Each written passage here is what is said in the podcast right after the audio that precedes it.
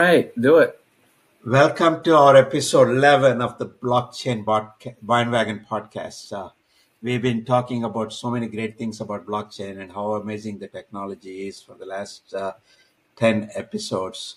Uh, today, we're going to dig into a little more technical deep dive uh, on into Hyperledger and Ethereum. A little bit, a little bit more technical, and see how uh, the technology we choose and how to choose based on our the solutions we are creating.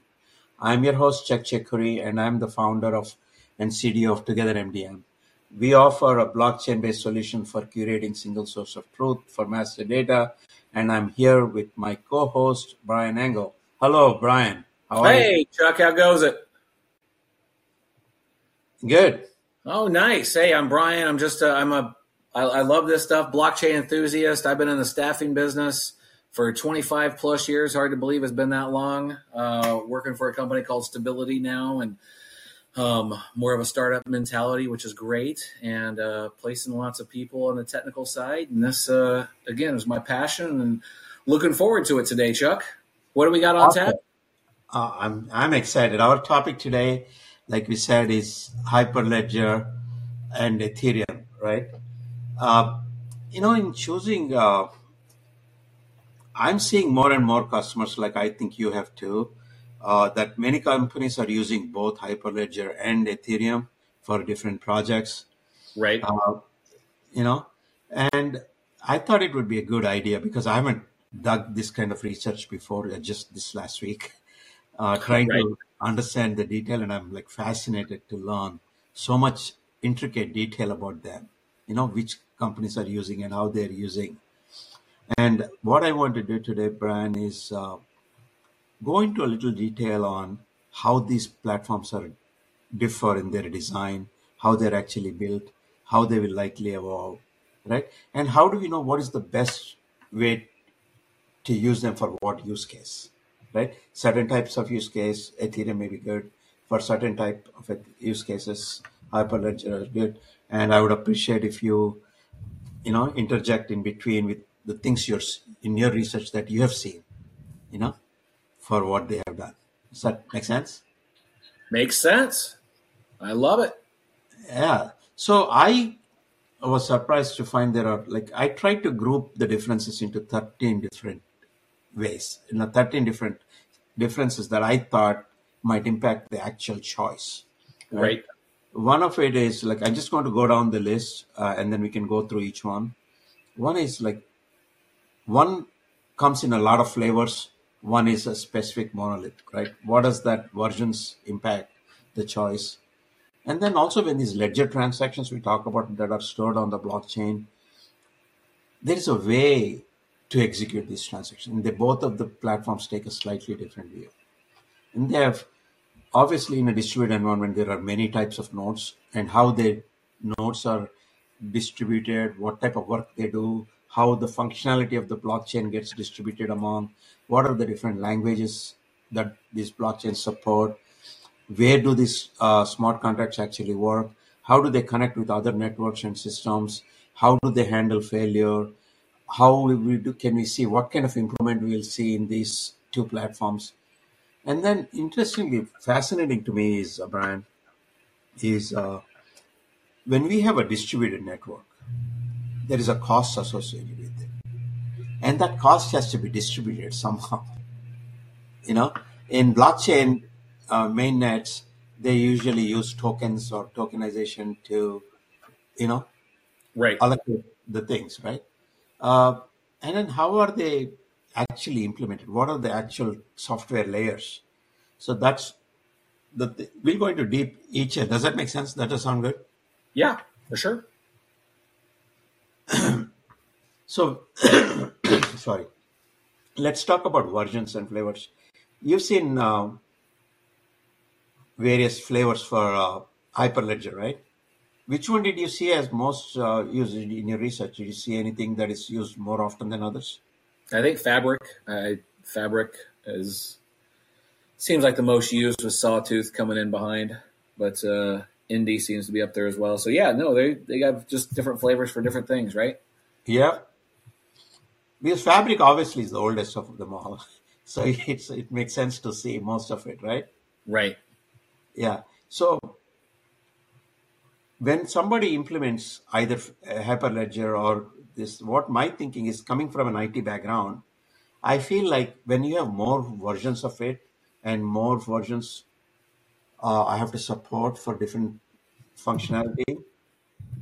Managing upgrades would be a difficult thing, I would think, right? If Ethereum is one implementation, one release, you know, if a if a company has very strict uh, production development environments and they have to manage all these versions for any project, Hyperledger can be a challenge. Sure. You know? It So can. I mean, it, yeah, it depends on. Again, I, I think it depends on what uh, what you're looking to do as a as a company or organization or, or whatnot. For sure. yeah, so the versions I think I don't know how significant it'll be in the list of all things, but that is something to pay attention. to, You know. Agreed. Yeah, the, the next thing I was thinking about is like when we say execute a transaction, right? Uh, I'll just talk about a little bit about executing a transaction in a centralized situation. Right? Currently, Yeah, edu- educate me. I hey, I'm I'm in. you're the technical guy. no. So today in a database, right? When when when I'm executing a transaction, all the requests to make a change come to the database.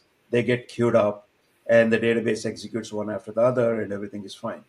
Right. But in a distributed environment, any node can execute a transaction. Right. Now, if I'm adding five dollars into your account and somebody's taking ten dollars from your account, there has to be an order to this, right? You can't just take the money out and then add to it. You know, you have to add Right. money Right. Exactly. the money out of it. So this management of this transaction uh, gets a little bit more complicated, right? So now you have to figure out how to order the execution, how to, you know, then execute the transaction, right? So these are the two things you have to order and you have to execute. So what Hyperledger does to make it faster, they execute it and then they order it. Mm-hmm. Now there is a problem that you have to validate it Right. because Right. if you order and execute, you're fine. But if you execute an order, you have to validate. Right. and that can be deferred. So the way Hyperledger does its uh, execution is first it executes, it orders, and then it validates. Hmm. So it becomes faster. But on the Right. other hand, Ethereum just orders first and then executes. Now this ordering to coordinate with a lot of nodes takes time, Right. and that becomes slower, right? So Right. As there's more nodes that get on, right, it's going to be slower and slower over time, right? Yes. So that's why I think Hyperledger tends to be more private so that they have control over who can submit orders so that the validation becomes easier. That's why they have permitted and permission networks rather than a public network. Because in a public network, validation becomes a lot harder. Hmm. Right? So private permission nodes then my validation is a lot simpler. It's less likely to fail because I know the people. I know Right. who can do it. Right? So execute, order, validate becomes faster if the validation is easier. Right? Makes So- sense. yeah. Exactly. yeah, so that's that's why they chose that execution or transaction, the way they are- execute the transactions. But I think that is a purely performance play, which one you choose, right? If you really need a permission environments in a closed set of nodes, Hyperledger is ideal, particularly for a business. That makes that's what I'm thinking. Does it make Mhm. sense? Yes. Makes exactly. So there's another interesting thing that Hyperledger does that Ethereum doesn't. So when we say a blockchain, right? Blockchain is has two aspects to it, two things it does. One is working with other nodes, and then the other one is managing the transactions. Right. Working with other nodes is something called a core functionality. Every every blockchain network needs to work with other nodes. Mm-hmm. right? And then also do transactions. Now in Ethereum, that working with nodes and transactions is the same part. The core and the functionality is integrated into one thing. Mm-hmm. But in in in uh, Hyperledger, they do some. The core is what they communicate with other networks, and the functionality is in another. So they separate it out, right? So they they separate the part of working with other nodes in one section, and that executing the transaction in another section, right? So they Right. for that they have something called modules. Like it's they use a channel. Like a channel zero is just for working with other nodes, right? Channel one is working with functionality. Right. Now that that interestingly creates an interesting idea because once you have one channel, you can have many channels, right? So what they do is this: the additional channel. Let's say there are ten people in a blockchain. Uh, two people can communicate on their own channel. Right.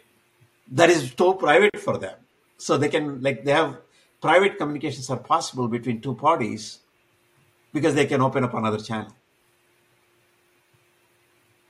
in blockchain there is no in ethereum there is no such concept of a channel. So everybody everybody communicates with everybody. Right. right? So there is no additional privacy. Everything is public. Everybody can see it. Correct. so that difference in thing that use of channels modular if that is important for a particular project right hyperledger is the one Mm-hmm. make sense Yes, it does. So I think that was an interesting design, but it's also kind of cool. Well, all this stuff is cool, Chuck.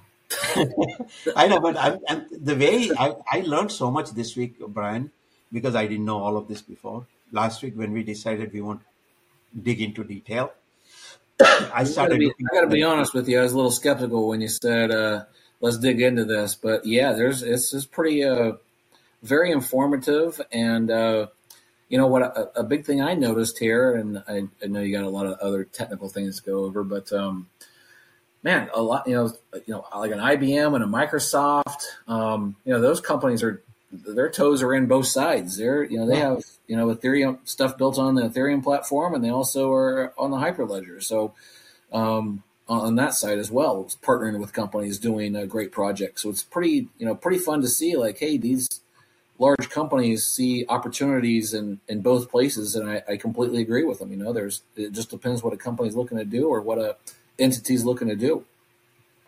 Yeah, because I think there is a need for both of them, and they just have to figure out which project is ideal for which. And I'm sure they did the right thing.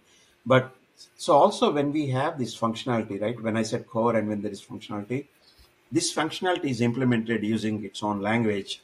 Uh, in the case of Ethereum, they have Solidity. Surprisingly, in Hyperledger, you can use any type of language. You can use Go, Ruby, depending on the version, obviously, right? Uh, Ruby, Python, Java, they, they can support so many. And I was surprised, like, how can they do so many? Because every computer language needs to execute on some kind of a virtual machine, right? Some kind of a place where the code executes. Right.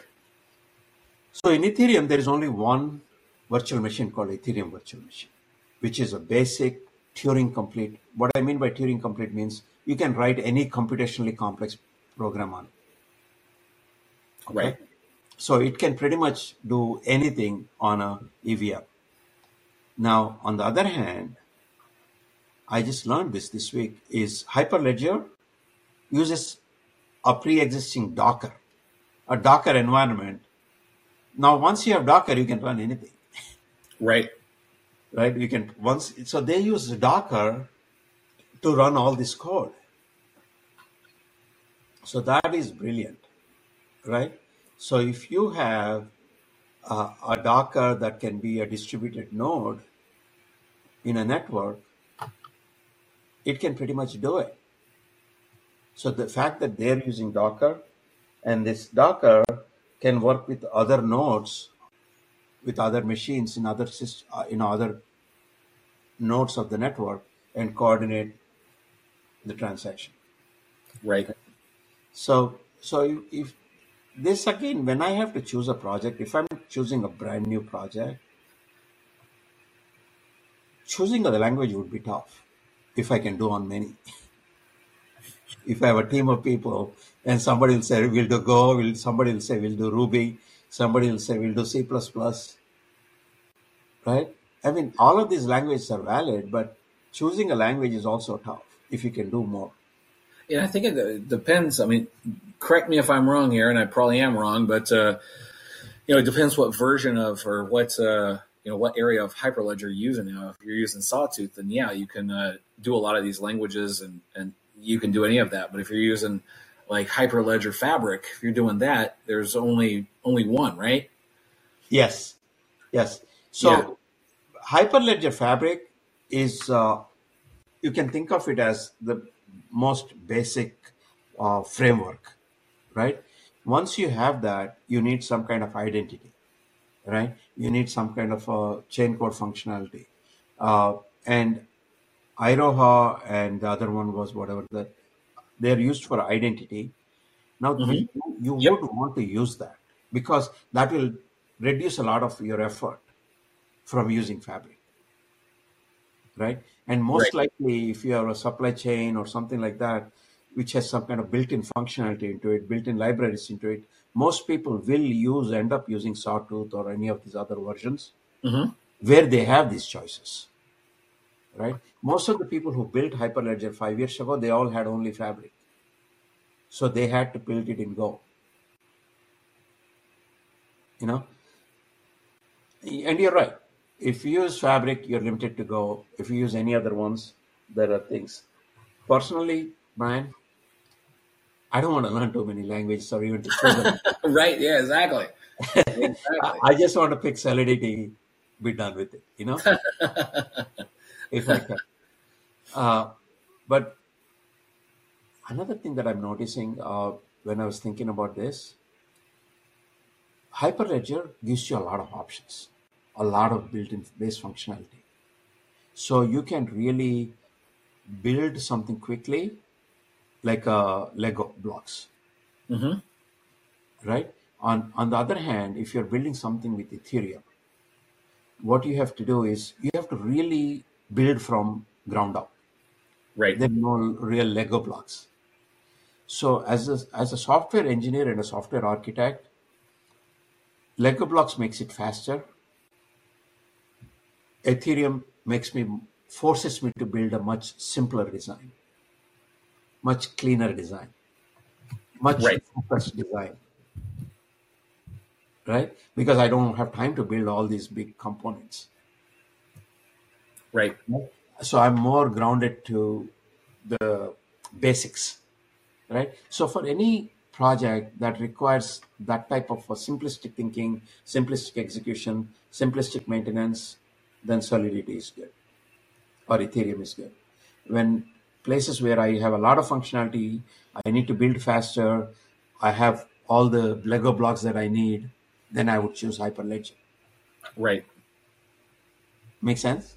It makes exactly. So that's that's what I was thinking when I was looking at that particular uh, difference. Now this is interesting. The next one is, okay, I have a blockchain network, either in Hyperledger or Hyper Ethereum.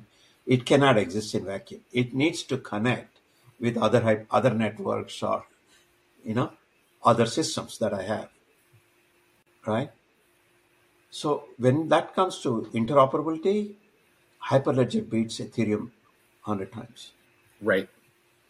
Because it has it is very customizable.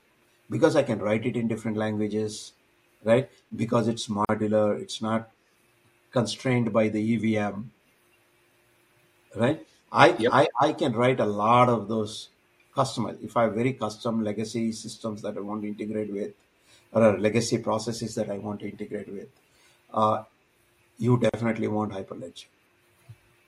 Yep, makes sense. Right. Uh, on the other hand, Ethereum is a network, and if it needs to convert connect to other network, there are things like oracles, they call them, right? Uh, like a hooks that mm-hmm. you have to build. Or you can have a separate chain, side chain, that has this additional functionality.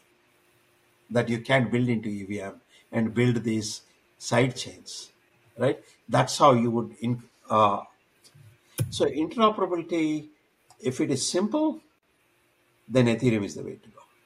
But if this interoperability is very complex with legacy systems, then you have no choice but use Hyperledger, you know? Right.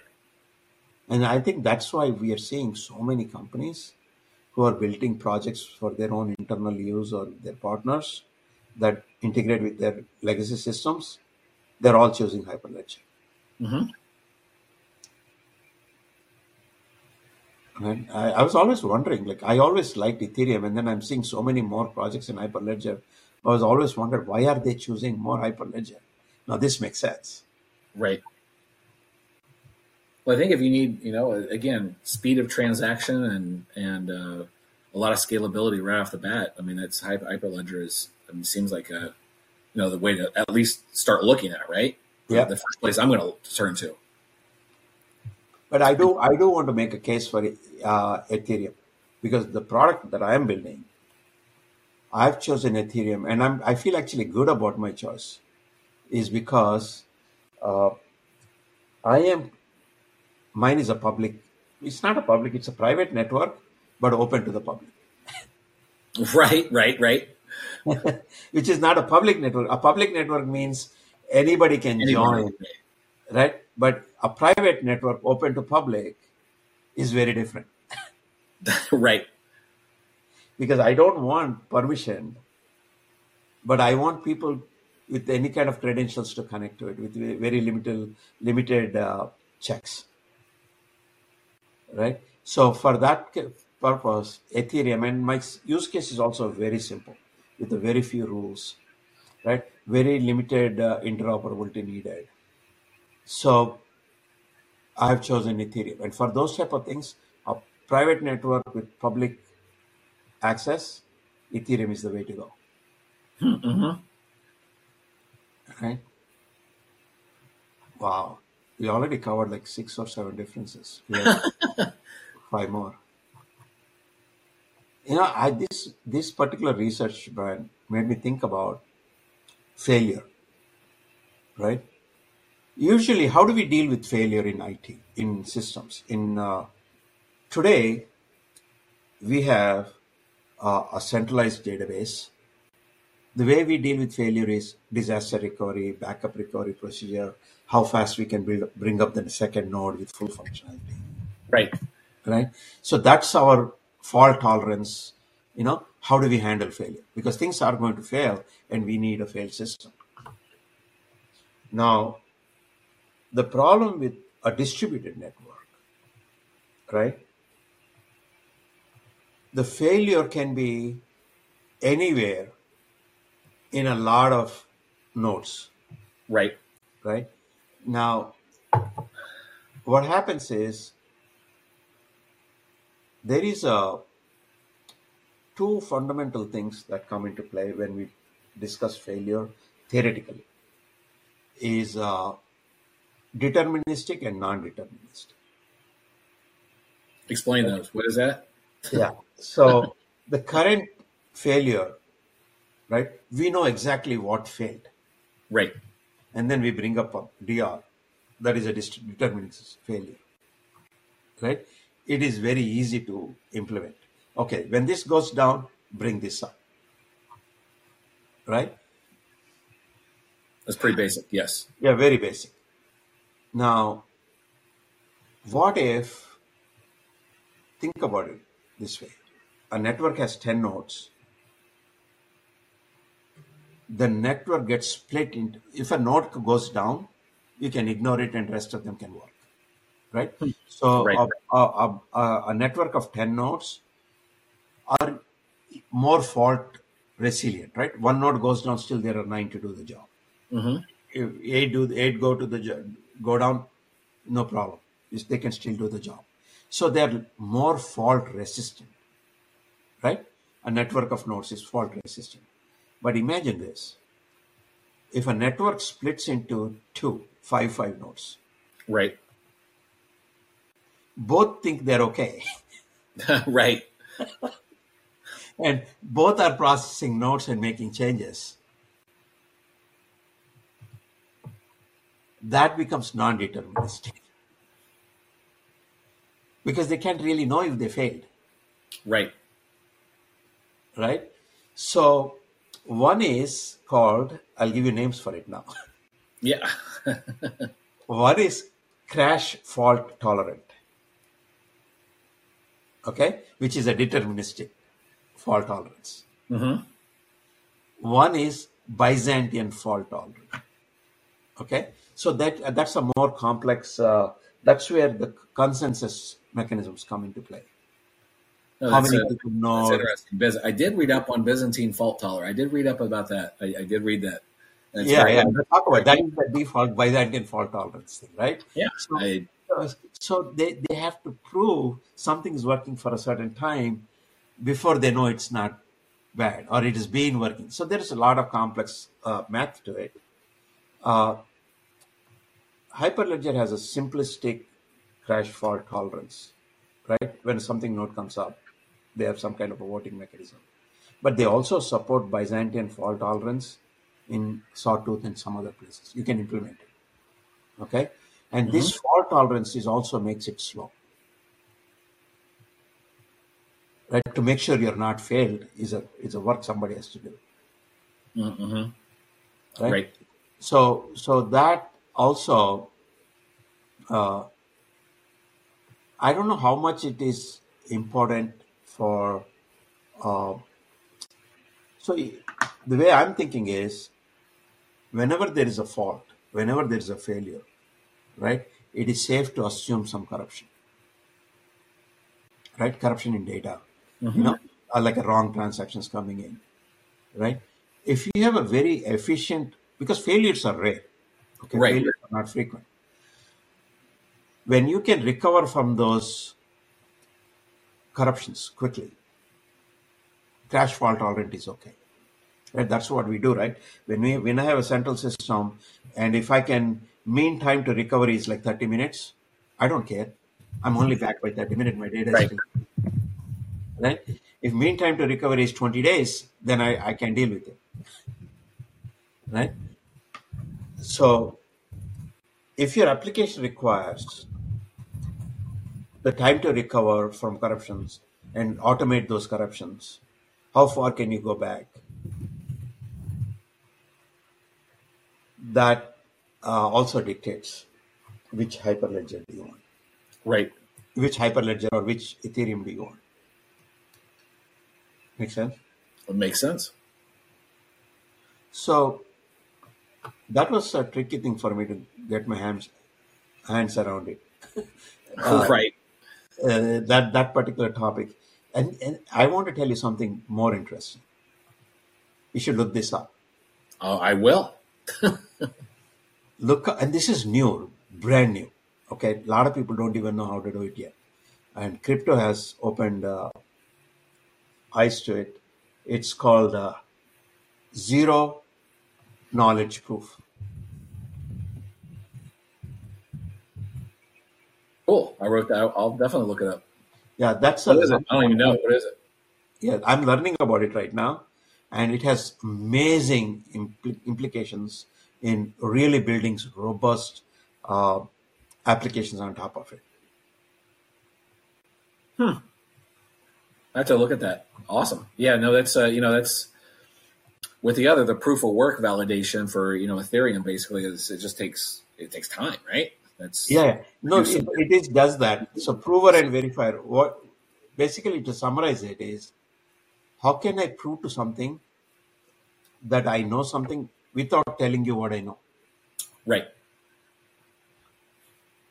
right i know the answer but i don't want to tell you how i get to the answer right. Right. And that's that's a lot of privacy implications. I, I want to tell you who I am without, without really giving up a lot of information about me, Right. Right. Right. right? I don't want to tell you my social security number. I don't tell you my na- username. I don't want to tell you my password. I don't want to give you anything.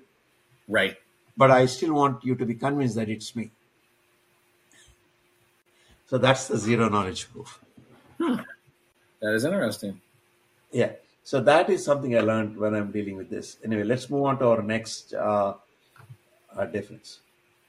You know, when we invest a lot of time and money into a project, particularly open source stuff like Hyperledger and Ethereum, hmm these things are getting released every few months. They're getting upgraded.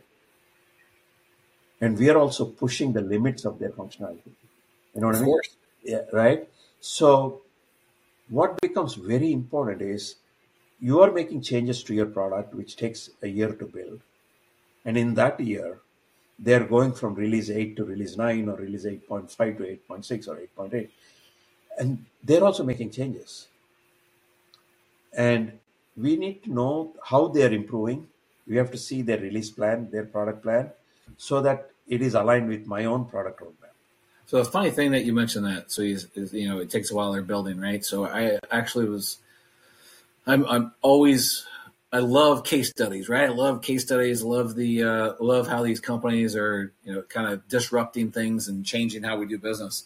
Um, but one of it, uh, hey, you're, you're thinking of, hey, it takes a while to implement. Well, one, one of the largest ones here, the, the Chainlink and IBM came together for, you know, healthcare system. But, uh, uh, well, I'm sorry. I think that's a, a cl- uh, oh, cl- uh, healthcare company. They uh, to do all their claims transactions. Uh, they thought it was going to take a long time too. Uh, it only took them less than four months to implement a solution, uh, to test it, fully test, fully implement, and actually get it working in in the game. So it, it can be done rather quickly. Uh, just to, again, depending, I'm sure, on the level of of buy-in from you know all all sides. I agree with you. The sense that a solid product, when I'm saying you can finish it right away, but to make it really to get to the product market fit or to really evolve it, to make it more usable, it takes a year, right? The first thing that they put in is just a pilot, and you can get to that pilots very, very fast today Mm-hmm. right? Because a lot of functionality, a lot of the cloud, a lot of the tools that are out there, you can really build a lot of stuff much, much faster than what you used to do before, right? And then you usually have a roadmap. My point here is uh, when we are planning our product, that plan has to align with the improvement plan for both Hyperledger or Ethereum, whichever you choose Mm-hmm. Right. because they're also improving, whether it's fast or slow. You know what I mean? If they're Sure. diverging, you're building your product one way and they're going off on another way, Right. Then you're you're stuck with the older version and you're not getting the right support. Make sense? It makes perfect sense. So what I was trying to say here in this particular one improvement path, the way Hyperledger is improving or how they are evolving is they're adding more and more modules to do more and more of the function, like more and more Lego blocks, Right. Right? So to make it easy. Now, if they want to in, uh, connect with uh, Ethereum, they came up with Hyperledger Besu to help connect with internet, with Ethereum type of clients, right? If you want to connect with an Ethereum network, you put your Hyperledger Besu, and that will help you connect with the regular Ethereum. It's almost like an EVM that they ported and built it, Mm-hmm. right? So they are going to build more and more building blocks. That is their typical improvement plan. That's what they're stuck to. And EVM, on the other hand, the way they are improving is they're improving the language and they're improving the virtual machine, right? So they, that's a very different improvement plan. Mm-hmm. right? So if I am using Ethereum and I'm right, trying to write a feature which is very difficult to write, and now I'm putting it in a side chain, and if I can see their roadmap and then their when they increase the language, I can do it inside the EVM and not a side chain. I can plan for it today, Right. right? So knowing that also I think helps uh, and see what where they're going. If Hyperledger is going a very different way than where you're going, you might as well start on Ethereum right now, Sure. right? Or Ethereum is going a very different way than where you want to go, then choosing blockchain Hyperledger would be a better option. Mm-hmm. So when I say choosing uh, Hyperledger or Ethereum, we should also pay attention to the improvement plan. Exactly. Oh, this is the this is a very the next one I'm going to talk about is uh, distribution of costs. Okay, when you run a large node of 10,000 nodes or 5,000 nodes, right? Some are big nodes, some are small nodes, some process more data, some process less data, right? How do you distribute the costs? Right. And that's it's a big thing, right? Yeah. So in uh, Ethereum, which is typical to a blockchain net, a more traditional blockchain network uh, based on Bitcoin, they have tokens. So you can mine for tokens. The more work you do, the more tokens you get, and then the tokens have a value. Mm-hmm. So any application you build on Ethereum has to have that feature involved to distribute the costs. Okay, it's a private network. Everybody's owned. Every every node is owned by the same group of people. Then there is no need for distribution of costs. You can make gas price zero and run it, Right. and then there is no cost, and everything will be fast. But on the other hand, Fabric has no such concept. There is no uh, cost distribution because everything is permission and price. So there is no tokenization capability. Right. So if you're building a virtual game where you want to reward your players for participation, you definitely can't use Hyperledger. Right. Agreed. Right. So then Ethereum is the way to go if it's for a game where you want to help people or to incentivize them Right. for using the blockchain. Right? Ethereum is the way to go. So that that is the distribution of costs. Uh, that one has it and the other one doesn't have it. Sawtooth has some kind of distribution costs. Besu also has it because it's EVM. Okay. So that is the distribution of costs. Now let's talk about the distribution of work. Okay, how is the work distribution distributed among the various nodes? Right, I, I, not all nodes are the same. So remember when we talked about core and functionality being different, right? So Hy- Hyperledger has dedicated some nodes called orderers because they are the ones that are responsible for ordering the transaction. Right. Peer nodes are the ones that are responsible for executing the transaction. Right? Client nodes are the ones that are executed nodes that are executed that receive the transaction and execute it. So their client nodes, peer nodes, and orderers are very different, very similar to their execution model of execute, order, validate. Okay. So they remember we talked about execute order, how the transaction executed. Mhm. The same functionality is distributed like that. Now, on Ethereum, all nodes are the same. So now the way they differentiate their nodes are based on the data that they have. Right. So if you're only reading a certain type of data and you're not participating in transactions, they call it a light node. Okay? And there are some nodes called full nodes that have all the data and they participate in the transaction. Hmm. And then because the data gets so much and so much more, if they have so much data, they become slow Right. right? So what they have, and if you want to do analyze the blockchain and see how much who is running what, and if you want to do much dig deeper, so they have something called an archive node. The archive node has all the data where you can run analysis on. So their distribution of nodes, uh, the distribution of work is very different. Right. So if you have a big need for a lot of analysis, right? Then you need an archive node. And then Ethereum is the way to go, Right. right? So if you want to build analysis on Hyperledger, you probably will create a copy and keep it separate to do your analysis, which has all the nodes, right? So that's one thing. And then this kind of goes back to the next point goes back to uh, the handling of failure, right? Right. It's also uh, more than the handling of failure.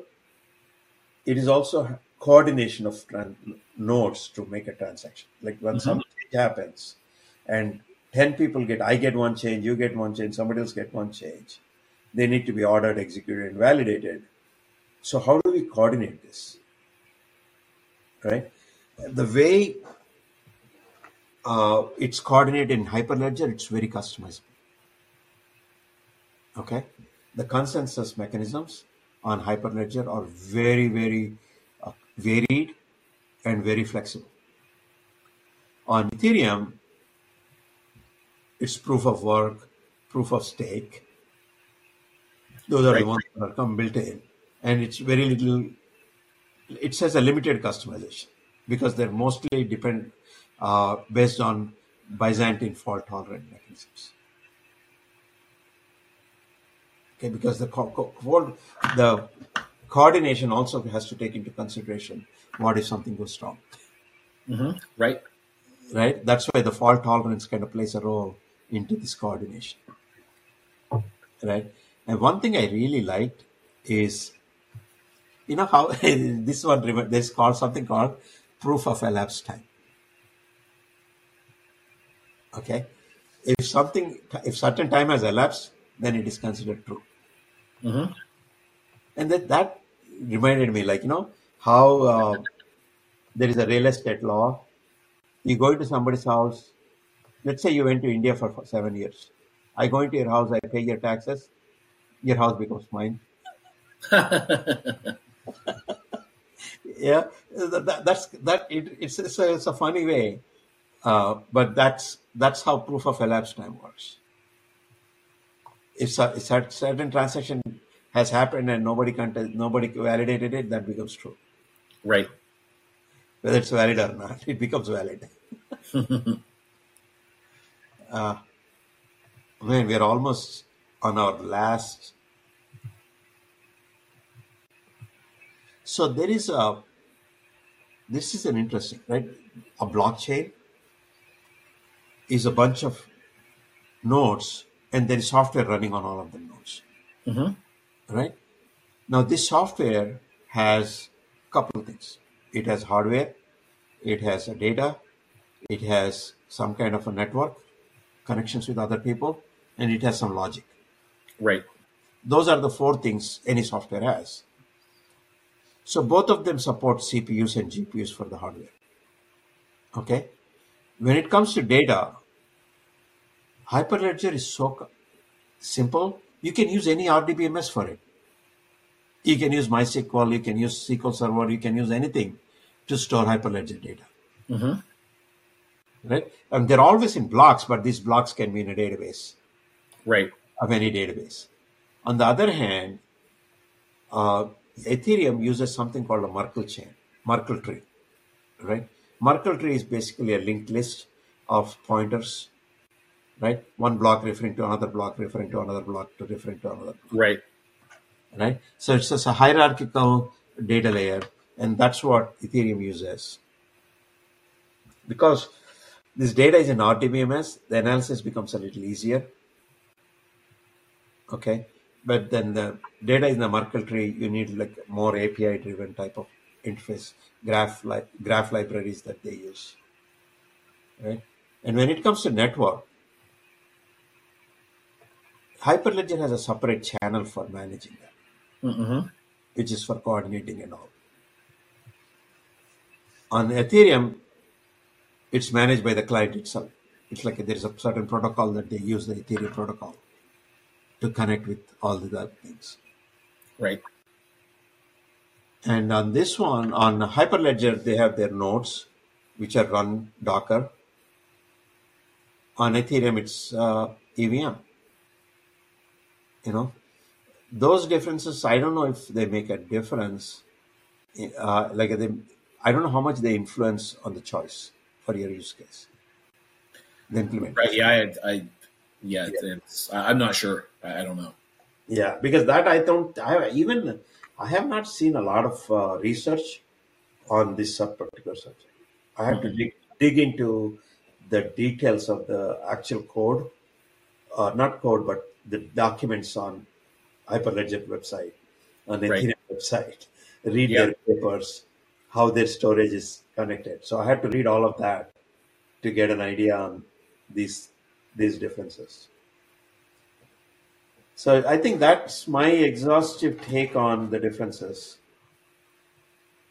I think that's a, a fantastic overview by all means. So what do you think? Was it uh, help? Does it help anybody uh, in terms of choosing? Which do you think seems more important? Maybe let me rephrase my question. Of all these things, as a non-technical user, if you're a CTO who, from what I told you, what would be your summary of choosing?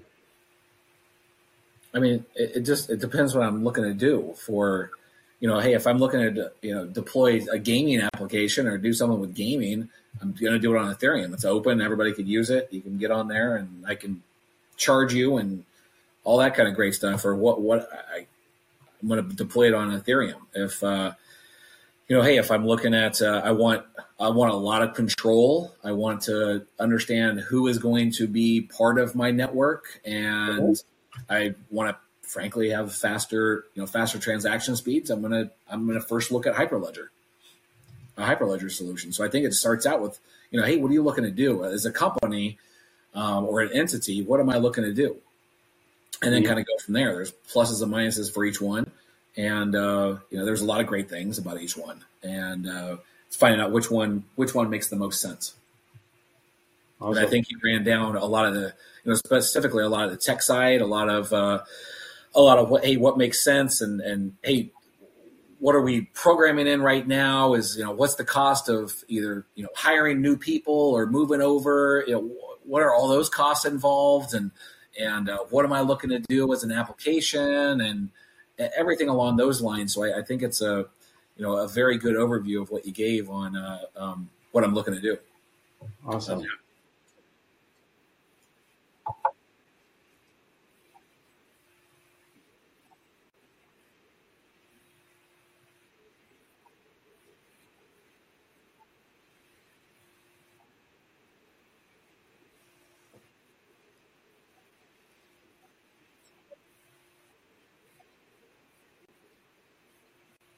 On which side? Hyperledger side or Ethereum side? hmm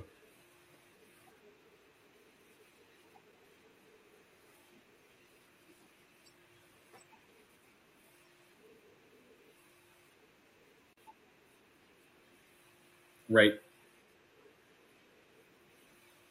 How would you invest in Hyperledger? I'm curious.